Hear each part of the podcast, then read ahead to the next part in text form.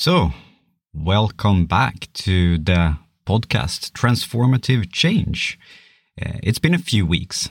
It is in the middle of summer, uh, and I'm trying to be true to myself to take a few weeks off uh, and then recharge and come back with some new energy in recording this.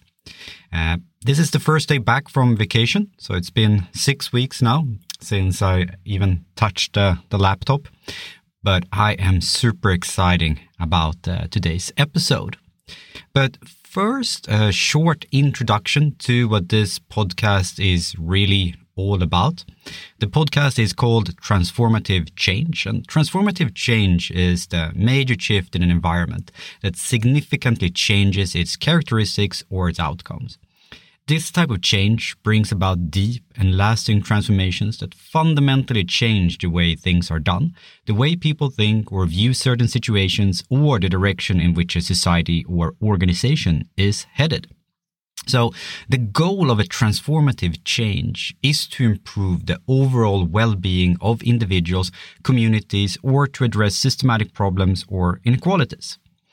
So this podcast is basically a cross-cutting podcast. It goes through personal topics, uh, professional topics. It goes through everything from organizational theory to how to find a purpose in life.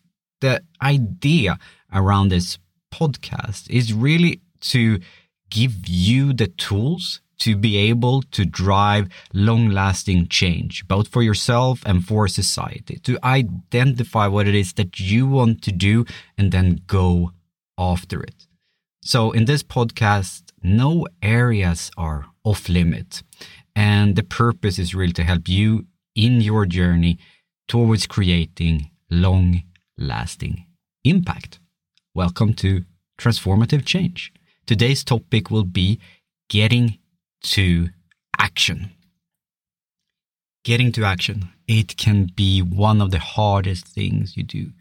We're all different as people. Uh, some of us like to think for a very long time about a specific problem. Some of us like to get to action immediately without thinking. What is the best way? Is it to think about the problem or to act on the problem? The problem, many problems here, as I see it, is really about getting information. Because we're all working in a field of uncertainty. And uncertainty, some people thrive in it and some people hate it. But decision making is really about getting as much information as possible before we start acting. I've talked about this in an earlier podcast how about you breaking down problems into smaller chunks makes it easier.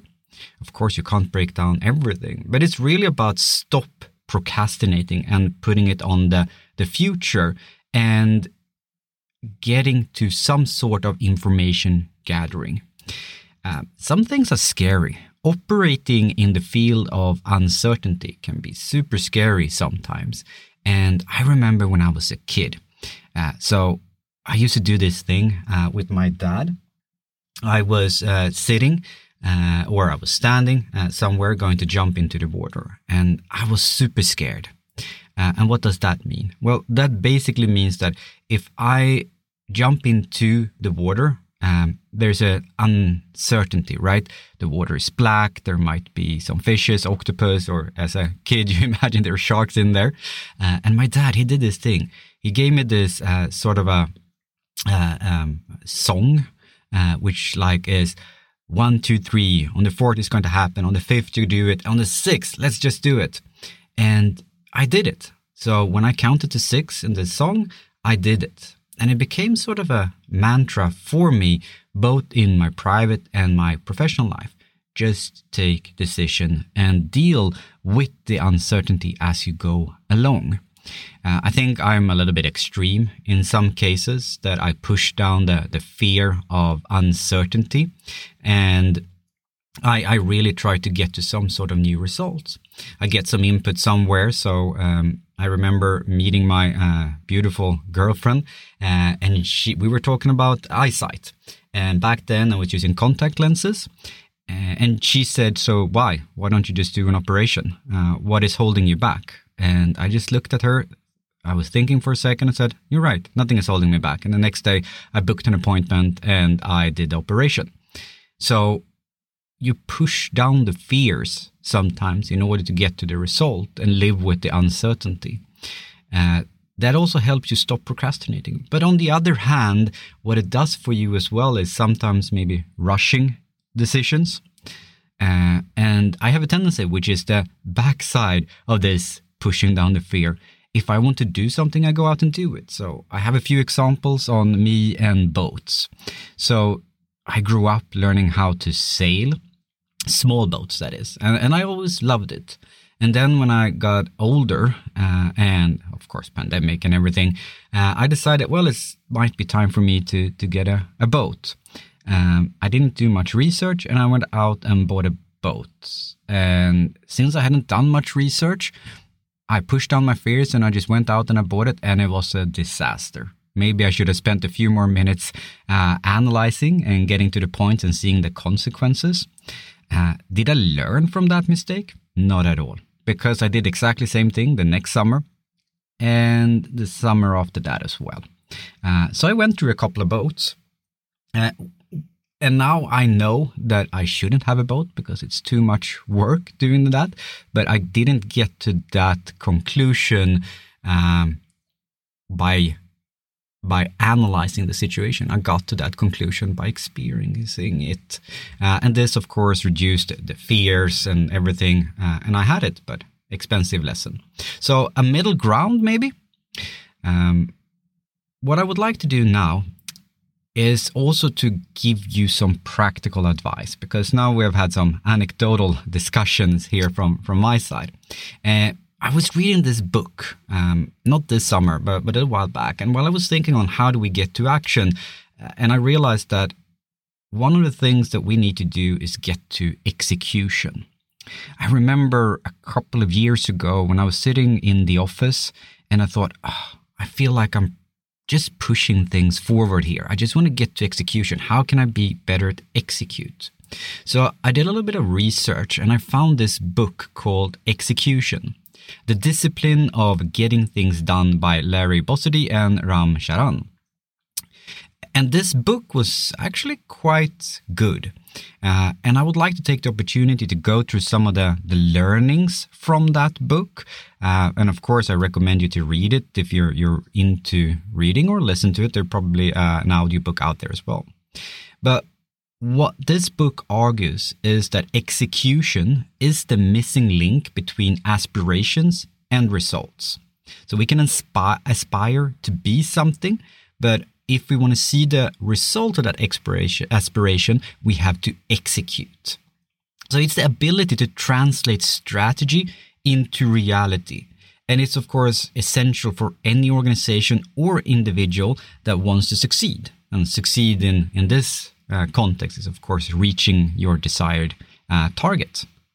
The, the book identifies three core processes that are essential for execution. Um, it's people, strategy, and operations. So if we break that down, the, the people side is around having the, the right people in the right roles, which are essential for executions. Uh, leaders, of course, need to hire and develop high performing individuals who are passionate about the organization's missions. So then, of course, it comes from execution side of thing, heavily clearly defined visions and missions, and then finding people that have some sort of desire and alignment with those. It's like when you look on yourself, what are your values? From an organizational perspective, it then becomes more clear on what is the organization values and what is our mission? Why are we doing that? Why are we going to get to that core? And then on the strategy side, because it's not enough just to say, oh, I think we need to do this, but we need to have a clear strategy that's concise and, of course, achievable. It should be based on a deep understanding on the organization's strengths and weaknesses as well as the opportunity and threats in the market. A traditional SWOT analysis, of course, but strategy is really reaching that desired state. How are we going to do that? So the, the plan of execution. And then the operations side, they lift up the operations process, ensure that the organization is able to deliver on this strategy. So this includes everything from setting clear goals to tracking progress and making adjustments as needed. Uh, there are some practical advices as well in the book. And what I want to do here is to start with some of that organization and also translate then what that would mean for you in the private life. So the book, as I said, provides these practical advices for improving execution, which I think are, are interesting. So the first one is focus on the vital few. Don't try too much. If you have a long list of, of different topics that you want to do, you're probably not going to do all of them. Maybe one, two, or three, but have a few focus things that you want to do. Focus is the most important thing in making sure that everyone in the organization is aligned on those priorities. So don't make a list of 200 things that you want to do, make a list of five. Get the right people on the bus. Hire and develop high performing individuals who are passionate about the organization mission. So, part of the, the people side of things. Then set clear goals and expectation. Make sure that everyone in the organization knows what they are responsible for and what is expected of them. Track progress and make adjustments as needed. Don't just set goals and forget about them. Track progress regularly and make adjustments as needed. And then, of course, celebrate successes. And I, I think all of these together, because this book has a, a few years, these are not anything new. But what we tend to do is forget about these things. It's important to actually follow it. And these are clear recipes. I remember reading these type of advices in the first management books that I read, probably sometimes in the, the 90s. Um, but we keep iterating and we keep seeing the results. So it's a constant reminder of actually following through of doing these things. And some of the practical things uh, around this also that goes back to you on the, the practical side. What you should think about is being realistic about what you can achieve. Don't set target and goals which are unachievable. Set smaller targets that you can celebrate constantly that leads up to a bigger target. Because if you just have one big star in the end of it, how happy you're going to be. Have constant successes that you can celebrate. Don't be afraid to make tough decisions either. It's a little bit about what I talked about earlier pushing down your fears.